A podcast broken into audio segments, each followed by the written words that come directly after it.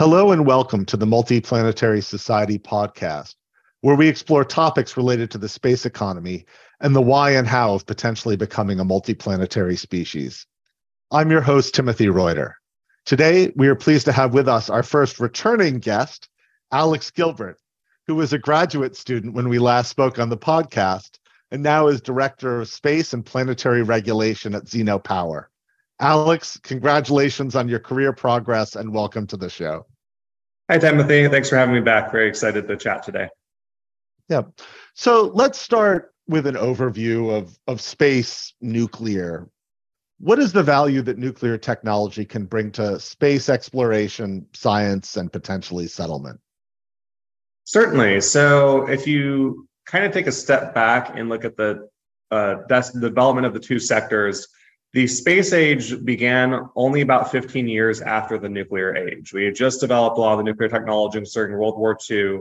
A lot of the uh, uh, rocketry advancements that happened then were then further progressed upon by the United States and Soviet Union, led to the first rocket launches and satellites.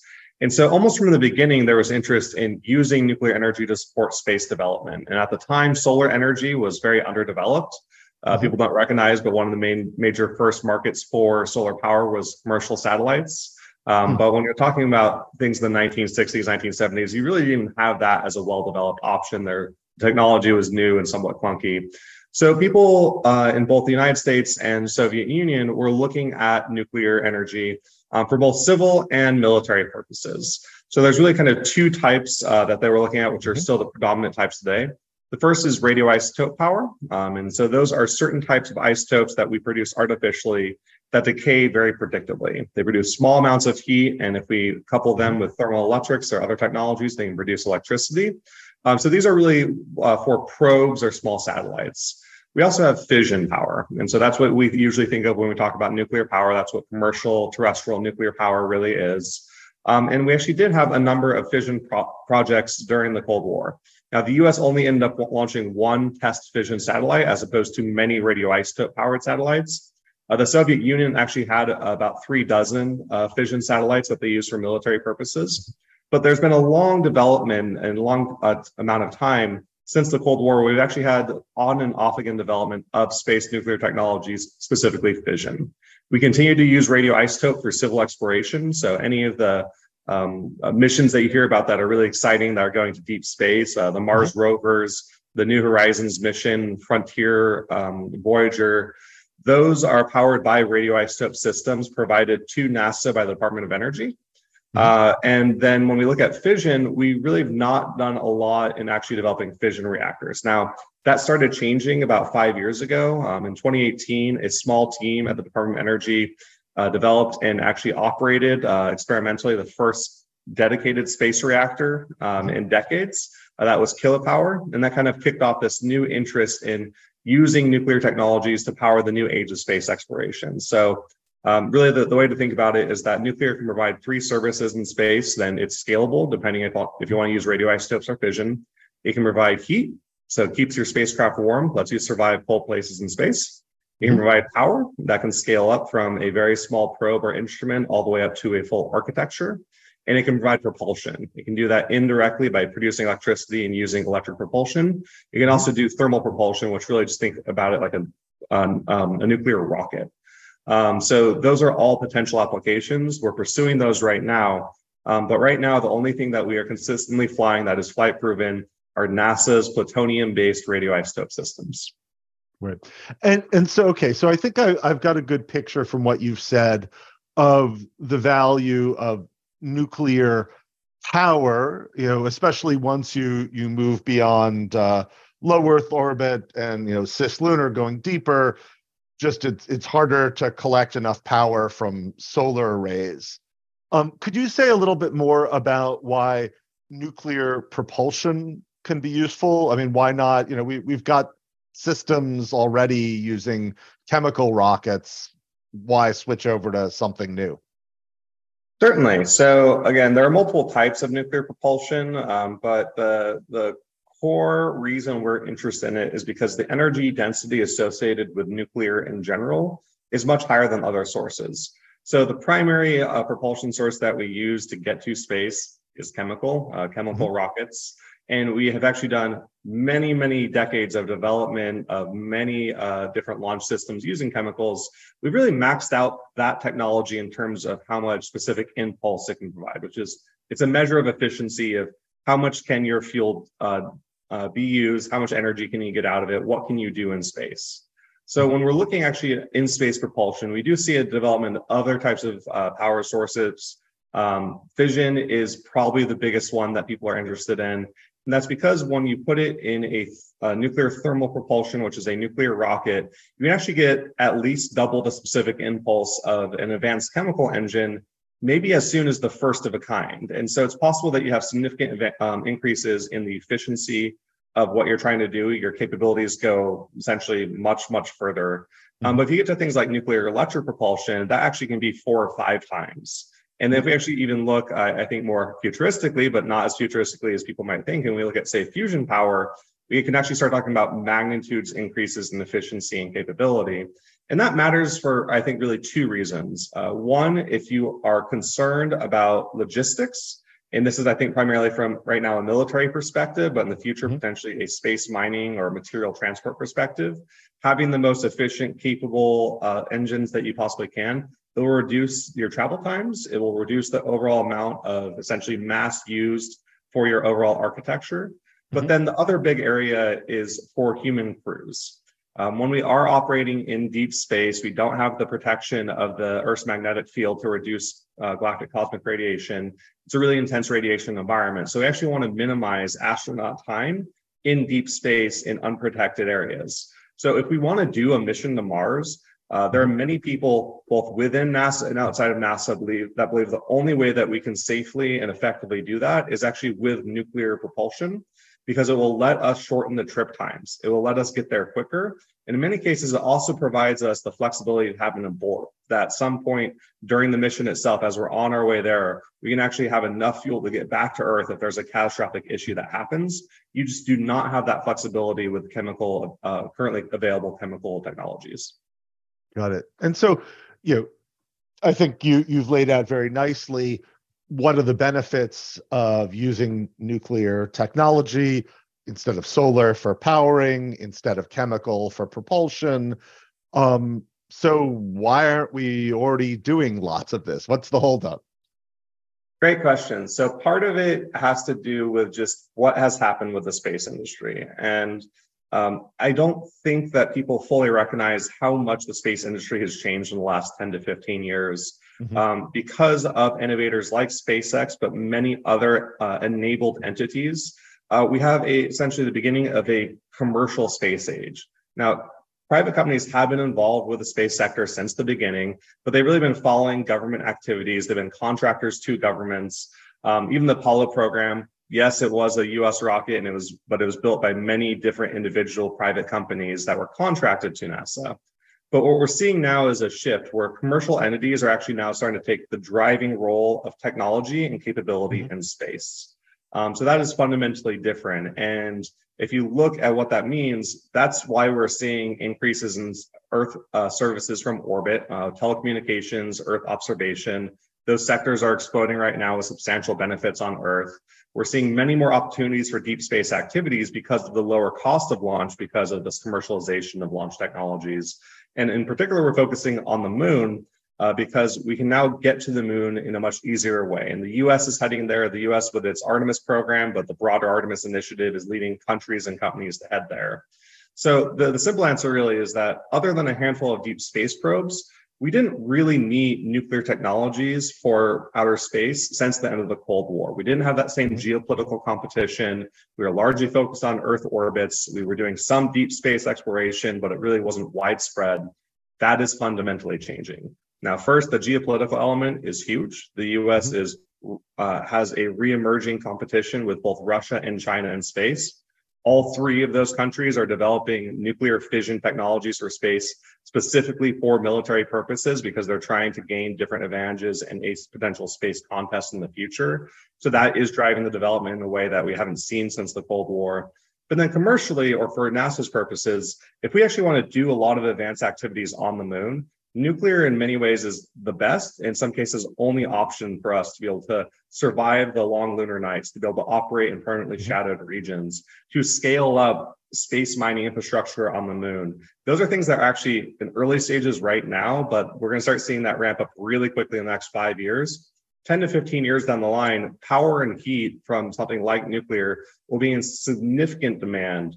And then finally, we're also starting to see a shift beyond uh, lunar exploration to actually deep space exploration might be on the verge of getting a significant boost. Other countries are looking a lot more at going to Mars or Jupiter or the asteroid belt. We have private companies that now have missions planned to both Mars and Venus. And with that comes more demand for deep space nuclear technologies in a way that we just have not had until recently. Now, there's actually a few threads I, I want to pull on here, but you know, first, something that's been a, a theme, you know, through the the life of the podcast is this question of moving from sort of the government making everything happen to becoming more commercially oriented. And you know, I, I, think we see this in low Earth orbit. The government is still an important customer, but there's lots of other customers, and there is legitimate commercial activity that is not government focused. And I guess, you know, do you see that happening in the next 10 years for lunar and cislunar? Um, you know, obviously there's there's commercial programs, but it's still pretty much oriented around government activity for now. And sort of how do you see us making that transition to from you know government as the customer to government as one customer among many. And then maybe do you see that transition happening for deep space or is that just you know cost too much and too far away to have that transition happen there?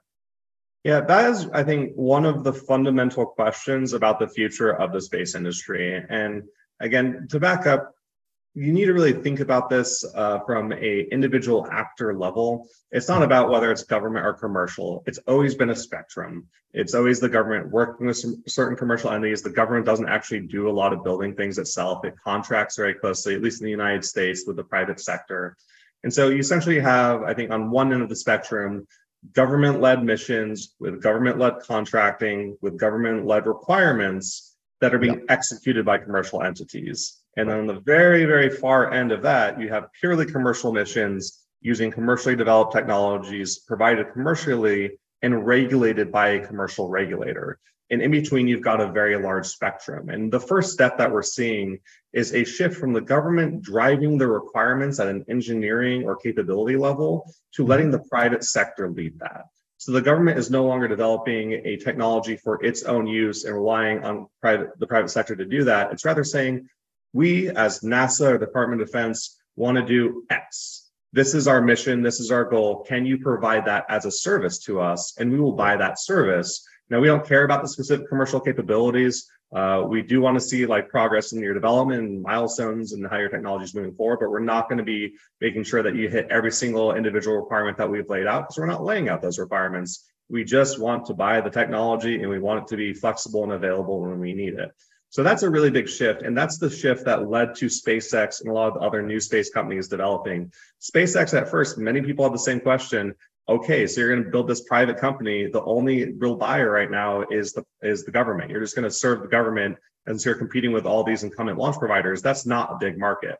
Well, SpaceX has, I think, really blown that assumption out of the water because yes. by developing the technology, using the government as an initial anchor market, they then were able to drive down costs and open it up to many commercial actors, including their own commercial business, Starlink, which is now driving the majority of their launches. So I think if you look at lunar and cislunar space, that's exactly the model that many at NASA are pushing for right now. not, not, not all at NASA. Mm-hmm. NASA still really is in a weird flux between these two different models and what is preferred.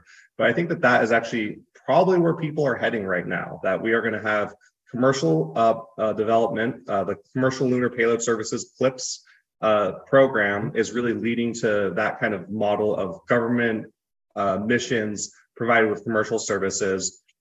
developing all those technologies, those CLPS providers, those one that, ones that have contracts right now that are trying to land in the next year, year or two, uh, they're already looking for purely commercial customers. And I think the big question um, will be who are those customers? Now, the weird yes. thing is those customers might actually not be quote unquote commercial, they might be foreign governments. And that's actually something that we've now seen with SpaceX having uh, its uh, crew services. It's now actually has private missions that are sending foreign astronauts that are not participants in the ISS to the ISS. And that is really huge for expanding space access globally. I expect many of these commercial providers in the US will actually start serving foreign government missions to the moon. We're already starting to see that happening. But then the big question will be can we unlock lunar water? Water, as we talked about on uh, the first time I was on this podcast, is really probably the first space resource. It can unlock a much broader cislunar economy, can benefit Earth orbit, and we believe there are significant resources there. And that's where a lot of commercial interest, I think, could flow to the moon if the services to transport and arrive safely there are developed. Yeah. And so, what are the existing programs? So that there is an ecosystem of programs in the United States that is looking to accelerate all this. Can you talk a little bit about, you know, what's the activity that is currently going on and maybe some of the activity that you think, you know, needs to receive more investment? Yeah, so one of the points that I really try and emphasize right now, because it's really not appreciated fully within the space sector, it's definitely not appreciated outside of the space sector, is that we have organized in a really surprising, shocking manner the most coordinated national and international space mission since at least the International Space Station and probably since Apollo. The US right now is leading what I'm calling the Artemis Initiative to go back to the moon. Now, this is different mm-hmm. from the Artemis program. The Artemis mm-hmm. program is part of the Artemis Initiative, and it's focused specifically on the human crew portion, returning mm-hmm. astronauts to the moon. But the Artemis, Artemis Initiative is a much broader umbrella. It includes many different elements, includes all the directorates at NASA, which is really how they spend a lot of their funds and how they direct their activities. There's lunar science that uh, is definitely involved. There's a lot of robotic interest.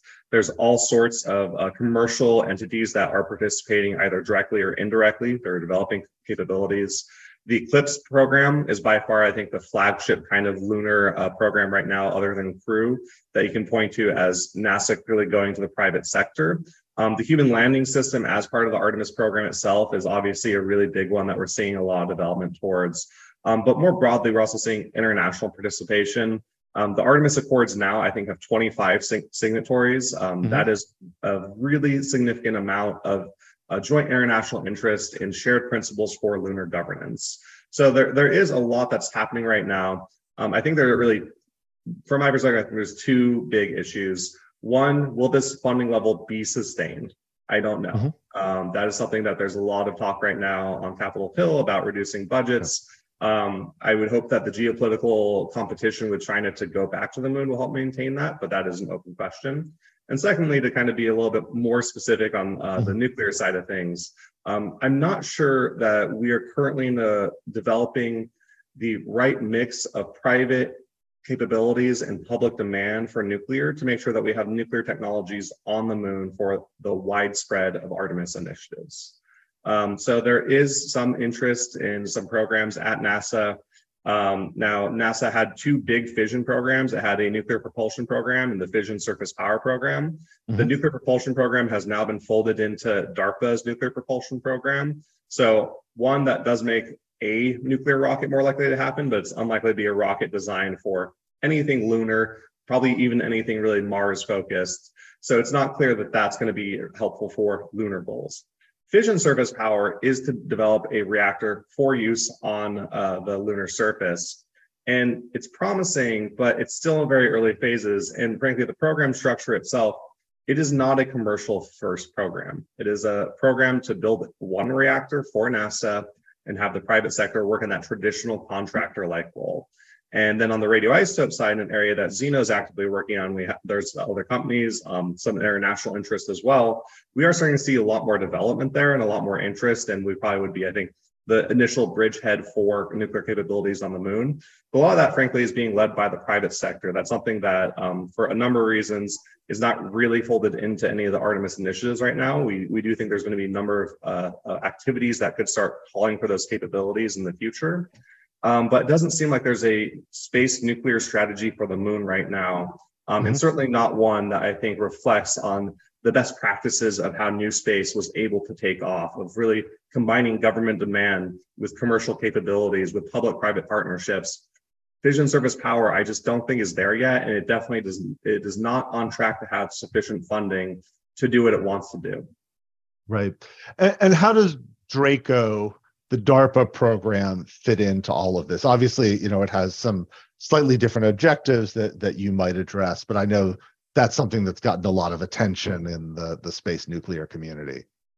Yeah, so Draco, um, I forget the full acronym, but the the CO at the end is for cislunar operations. And so mm-hmm. the idea there really is that DARPA, one, just developing any sort of nuclear rocket in general is revolutionary. There's never been one that has been launched before and actually flown. We've only ground tested. So if we can get it to work at all, that would be great.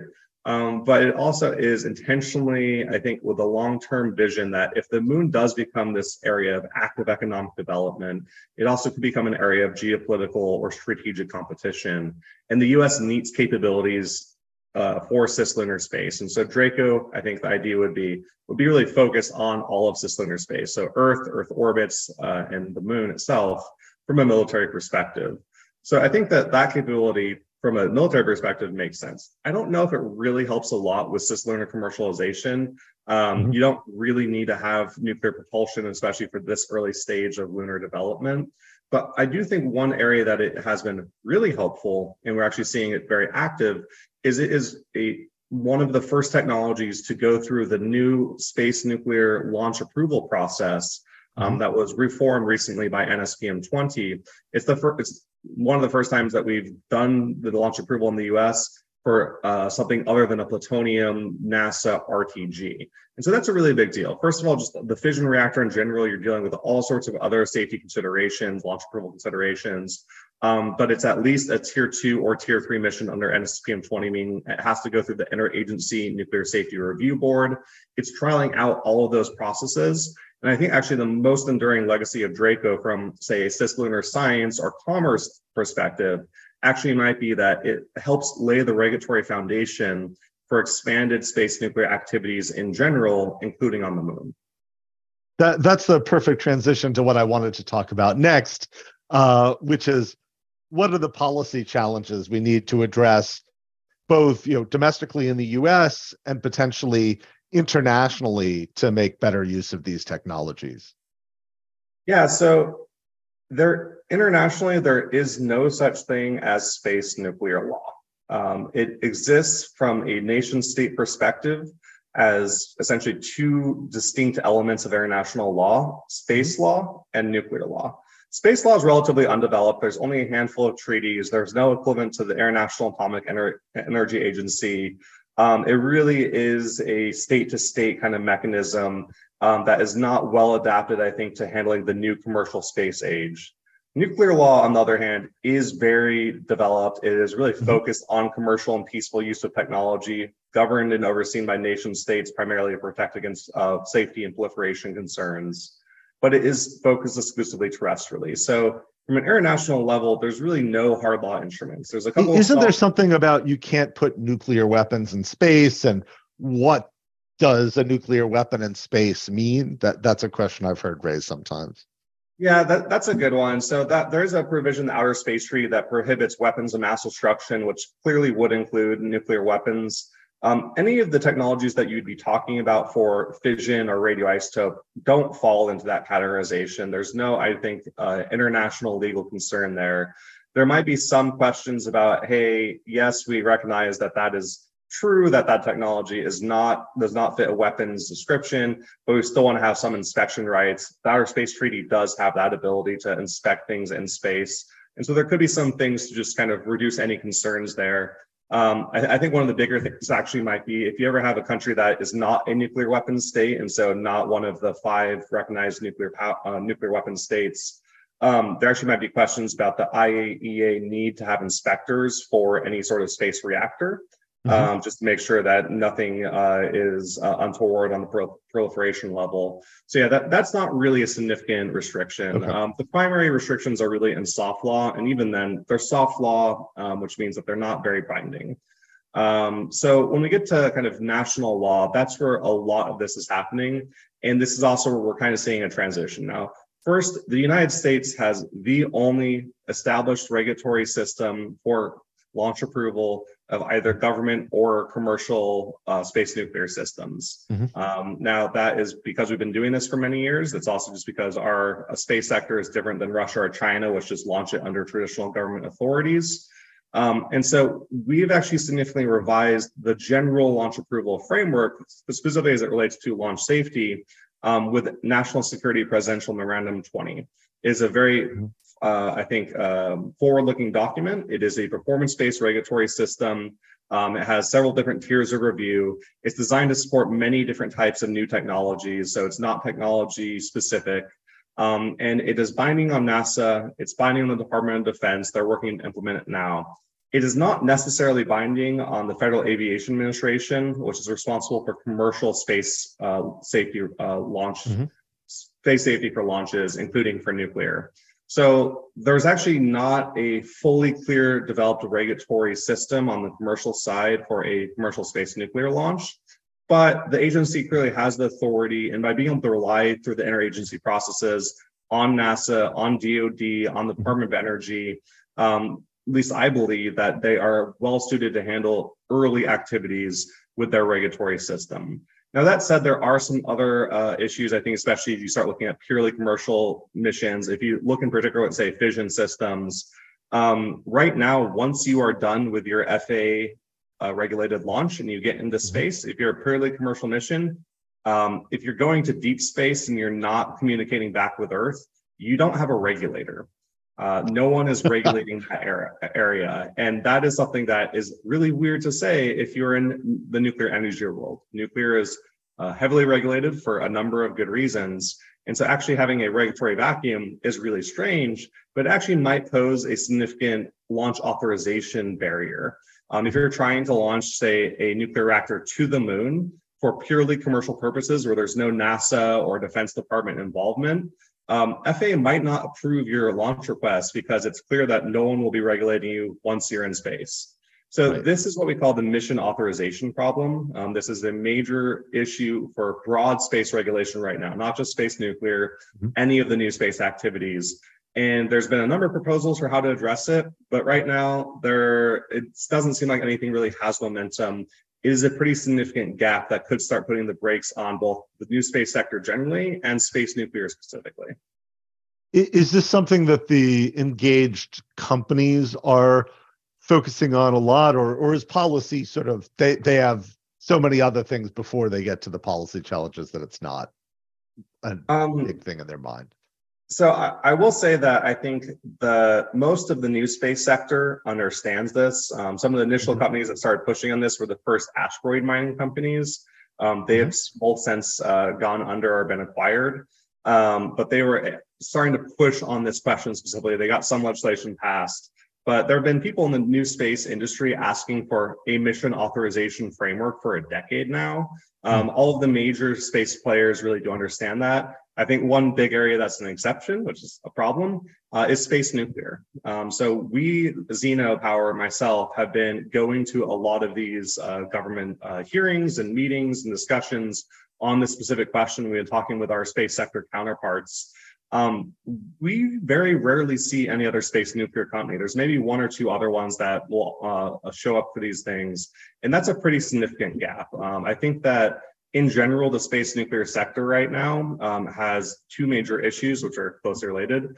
Um, mm-hmm. First, I think they are still stuck in the very traditional government contracting type model, um, mm-hmm. where they're really looking to the government to provide them requirements, to provide them what they need to do, to give them the contracts. Um, they're not really looking at developing a capability that they can sell um, that is driven by their own needs, not necessarily just by a single government contract.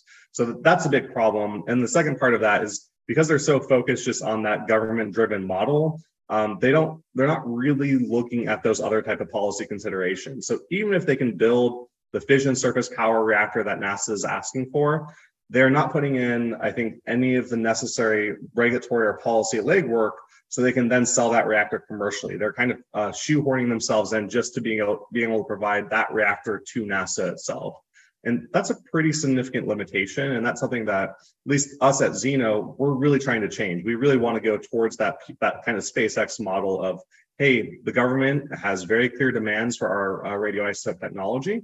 Um, they're an anchor customer, but we want to provide that commercially because that allows us to be faster. It allows us to also provide services to other commercial entities once we have met that initial technological hurdle. No, and, and that brings me to the economics of this sector. So, I mean, I, I'd love to hear thoughts on the economics of space nuclear and how does it compare in cost to other options? Are there pathways for significantly decreasing the cost, like we've seen for launch over the past decade? Yeah, so one of the big challenges of nuclear companies becoming new space like companies is unlike at least the first generation new space uh, launch vehicle companies, we can't just go and blow things up and experiment. Um, that is one no of the SpaceX style grand yeah. explosions in public. Yeah, that, that's something that like that they have been able to iterate relatively rapidly because they figure out what parts are not performing well by blowing things up. Um, we really can't do that. The, the nuclear industry, I think, operates from the measure 10 times, cut once, and then measure three more times uh, kind of philosophy. Uh, and so we, I think, need to look at the other lessons learned from the new space uh, actors and really try and figure out how to incorporate them. We're space nuclear is a second generation new space technology. There's a number of other second generation new space technologies. And so, some ways, we have to reprofessionalize certain things. We have to do things, uh, I think, in a lot more regulated or uh, very uh, sequential manner. Um, so I, I, think that that is definitely uh, one of the things that we need to work on and how to change more moving forward. Um, but I think more broadly, the space nuclear sector, uh, I think needs to start working on what its specific value proposition is. And so I, I think to your question of well, what are the costs or how do the costs compare to competitors? That's actually, I don't think, quite the right question. For if you're really looking at nuclear capabilities in space, we really don't have a lot of competitors. Um, solar or chemical, yes, they might be alternatives for certain applications, but if you're talking about something like surviving a lunar night, um, the, the moon, you have a 14 day long night where things get to very cold temperatures, 100 degrees Kelvin or less that kills spacecraft. Uh, and there are no real good alternatives right now. Now, there's some ideas about using batteries or thermal reservoirs that might get you through a lunar night or two. If you want a rover to survive on the surface of the moon for five years, there's no other technology besides radioisotopes. It's right. an enabling technology. If you're looking at the, the permanently shadowed regions where the water is, it's the same thing. Um, there just are not clear alternatives there. Or if you're looking at something like setting up a large space mine, um, yes, you could potentially use uh, a very large solar field, solar reflectors, and all that. That starts getting really complex, and you start having a very large system, which is hard to operate in the harsh conditions on the moon, especially with all the regolith dust. A reactor can solve that directly. But then, if you start getting to deeper space, um, if you look at Mars as an example, and uh, I've looked at this pretty extensively, solar is not great on Mars. Mars is much further out. Um, it does not have the same type of inclinations quite like Earth. It has a much longer duration around the sun. It's a really poor resource if you're anywhere at the mid latitudes or above, especially if you want to go be near the polar ice caps because there's water or other sources there.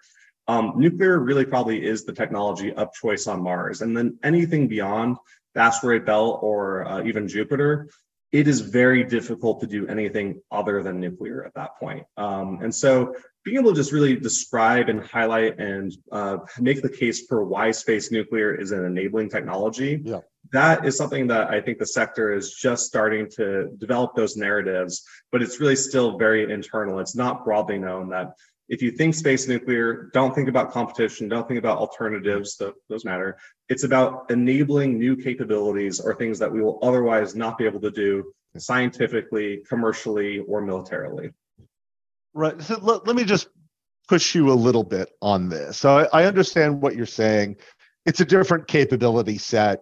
You're simply not going to replace what you can do with nuclear with solar once you get, you know, away from, you know, closer to the sun. Um, but it also affects, right, how much, say, science we can afford. So if we're going to go to Enceladus, and discover life there. And you know, we just heard that there's some new ingredients that make it seem more likely, which something I found very exciting. Um, we're going to have to use nuclear to to take that step. But at the same time, I think there's a lot of concern that it's cost prohibitive, right? So, you know, on the one hand, there's nothing to replace it, but the amount of it you can buy is very much going to be driven by the price. And so, do you think there's a way to, yeah, to drive down that price? And actually, I'll, I'll work that into sort of the, the next question I had on the list a bit, which is, you know, right now the creation of nuclear fuel takes place at the national laboratories run by the Department of Energy. And, and there is a very defined ecosystem of how you can engage with this. So, how much of a bottleneck is the current configuration for the advancement of these technologies, and how much does it add to the cost? Yeah, so again, not to push back too hard, but cost is actually is not the question here right now. Um, okay. Cost doesn't matter. And here's why you cannot buy space nuclear at any price right now.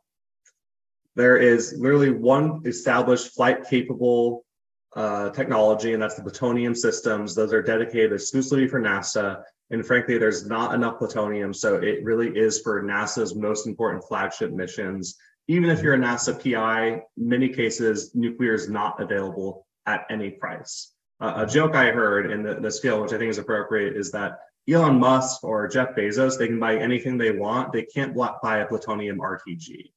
That is true for right now for other yeah. types of RTGs. Zeno is working to change that, as well as some other entities.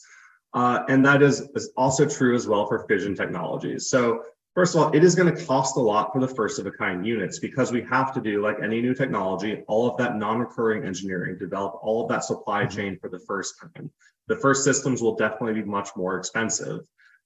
And that is, I think, why that government led contracting system is not set up to establish, I think, the space nuclear future that many of us want. Because if you can only sell one or two reactors to the government every decade for their space applications, that is not sufficient to raise private capital on. That is not sufficient to build up the supply chain. That doesn't let you get past non recurring engineering costs. It doesn't let you establish a streamlined regulatory system or launch approval process. What we need to do is essentially recognize that we need to establish the first technologies, find the first customers, and then use that to drive the cost curve down. And I will say that just from my own perspective, at, at looking at nuclear technologies on Earth and other sectors, once you have that supply chain, once you have developed that fuel source, once you have gotten past the initial regulatory approval and can start doing nth of a kind things, those costs come down very rapidly. And that is something that uh, we're definitely looking at, um, at at Zeno, and that's one of the things I think is really distinguishing us. Our vision, what we really see for the future, we want everyone to have not just a radioisotope option, but a radioisotope option that they can afford we think that every single mission going to the moon should seriously be able to consider or have a radioisotope heater so it can survive a lunar night. And if you get to that science return question, which is important, there's only so many science dollars. If we can increase the amount of science done for all of the other investment, that is a huge return. So if you send an experiment to the moon right now, it can survive for 14 days. If we can put a radioisotope heater on that and it survives for five years, that's more than 100 times the science return. Yeah. And almost at any cost, you can justify that. But we're really working to make sure that it is affordable like other uh, large components with a spacecraft. So just to make sure I'm I'm hearing you correctly, you're what I think you're saying is look for for most of these nuclear technologies, it's just too early to start talking about transforming cost curves. They have to have a lot more invention and engineering to get the first of the kind and then we can think about these other things and then for RD, rtg or sort of the the radioisotope battery style stuff actually it's already the economics are starting to work out but for most of the ecosystem it's just too early yeah but what i would say is actually um, this is where it's important to recognize that nuclear is not just about space. Um, and mm, so, in many ways, the reason that NASA can even do fission surface power or that DARPA and NASA can do DRACO is because we're actually seeing a lot of terrestrial innovation in the nuclear sector. And yeah. so, from a timing perspective, what this actually might mean is yes, the development non recurring engineering for your first reactor is still going to be a challenge for outer space. But you actually might have already built the fuel supply chain because you're building terrestrial reactors. And that's actually what a lot of these companies are doing. Their space reactors are based on their fuel that they're already doing terrestrially.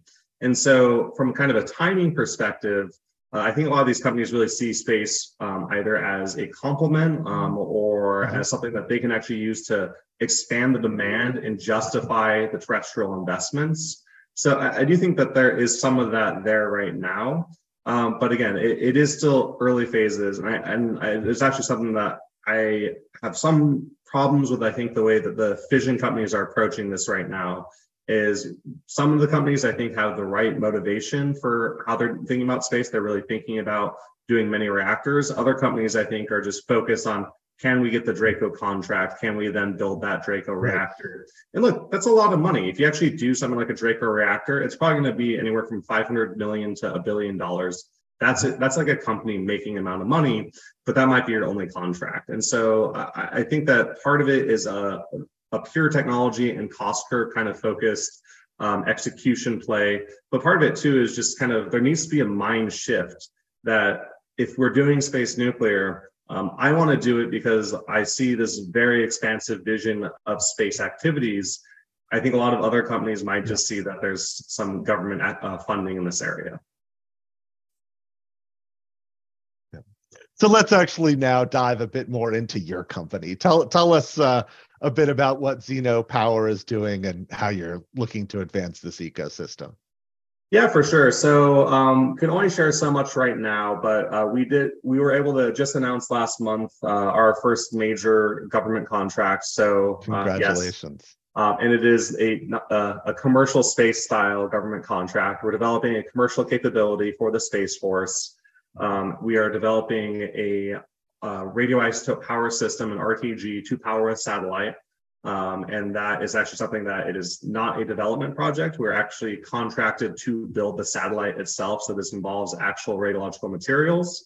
Um, and we really see this as the, the first major step towards making space nuclear a reality. There have been so many projects throughout the last several decades that have just been funding, funding, funding, and really net led to nothing other than essentially paper designs. So we're actually building this right now.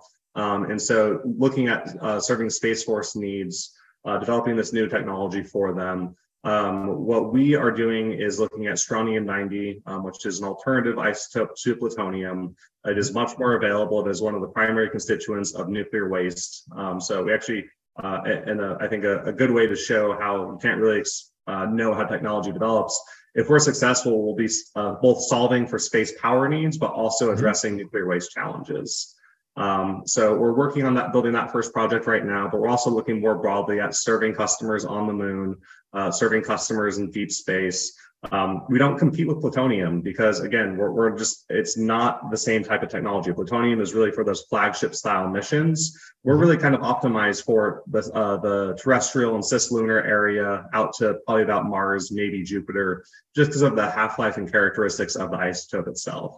So we, have got this initial project, and the one thing that I will say that I really appreciate about the company, um, I joined very early. I was the sixth uh, full-time person, including the co-founders, to be there, and that's because they wanted to prioritize getting to orbit and getting to activities.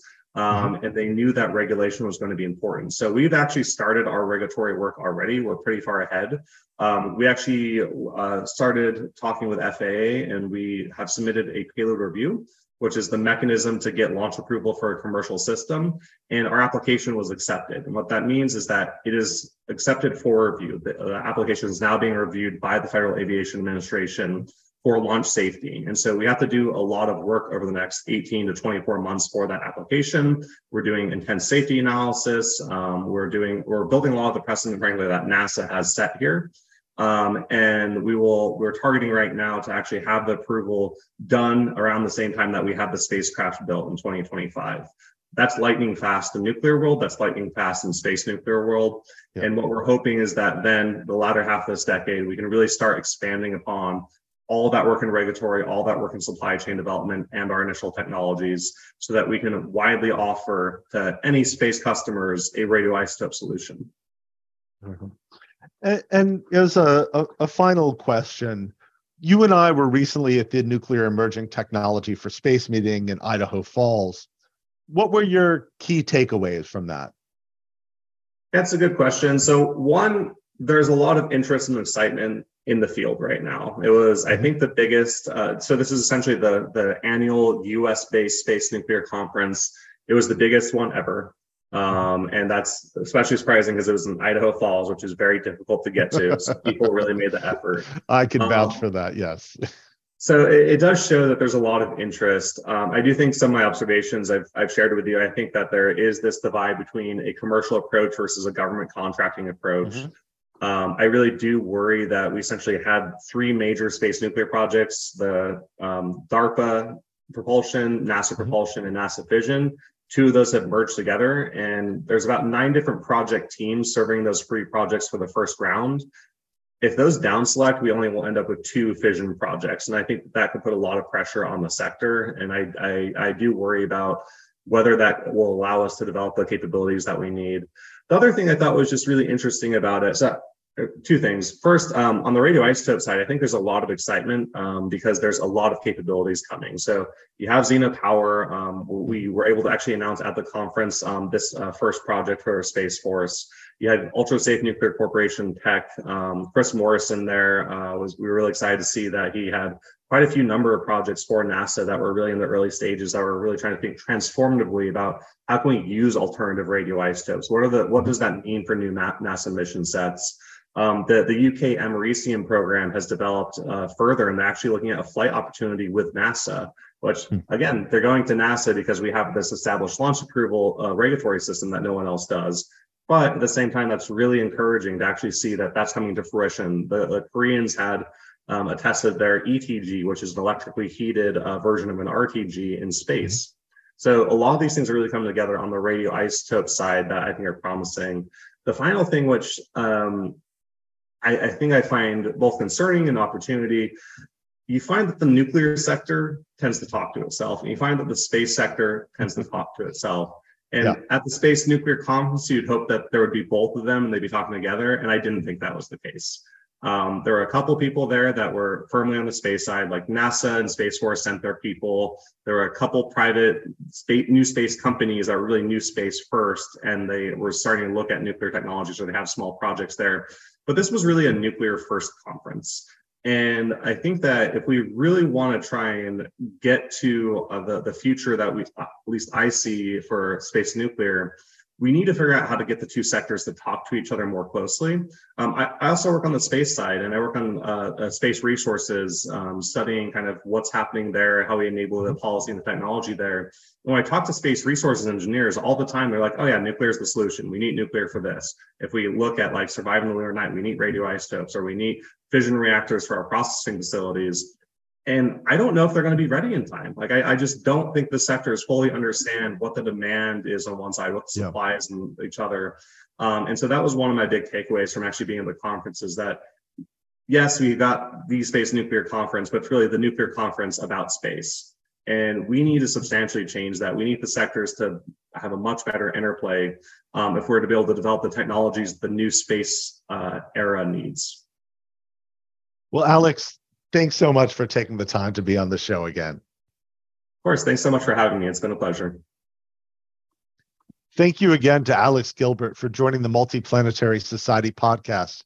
And thank you to all of our listeners. If you like this content, please make sure to subscribe on your favorite podcasting platform to ensure you don't miss an episode and leave a review to help other people find it. If you have any feedback or guest suggestions, please feel free to email us at multiplanetary society all one word with no dashes at gmail.com.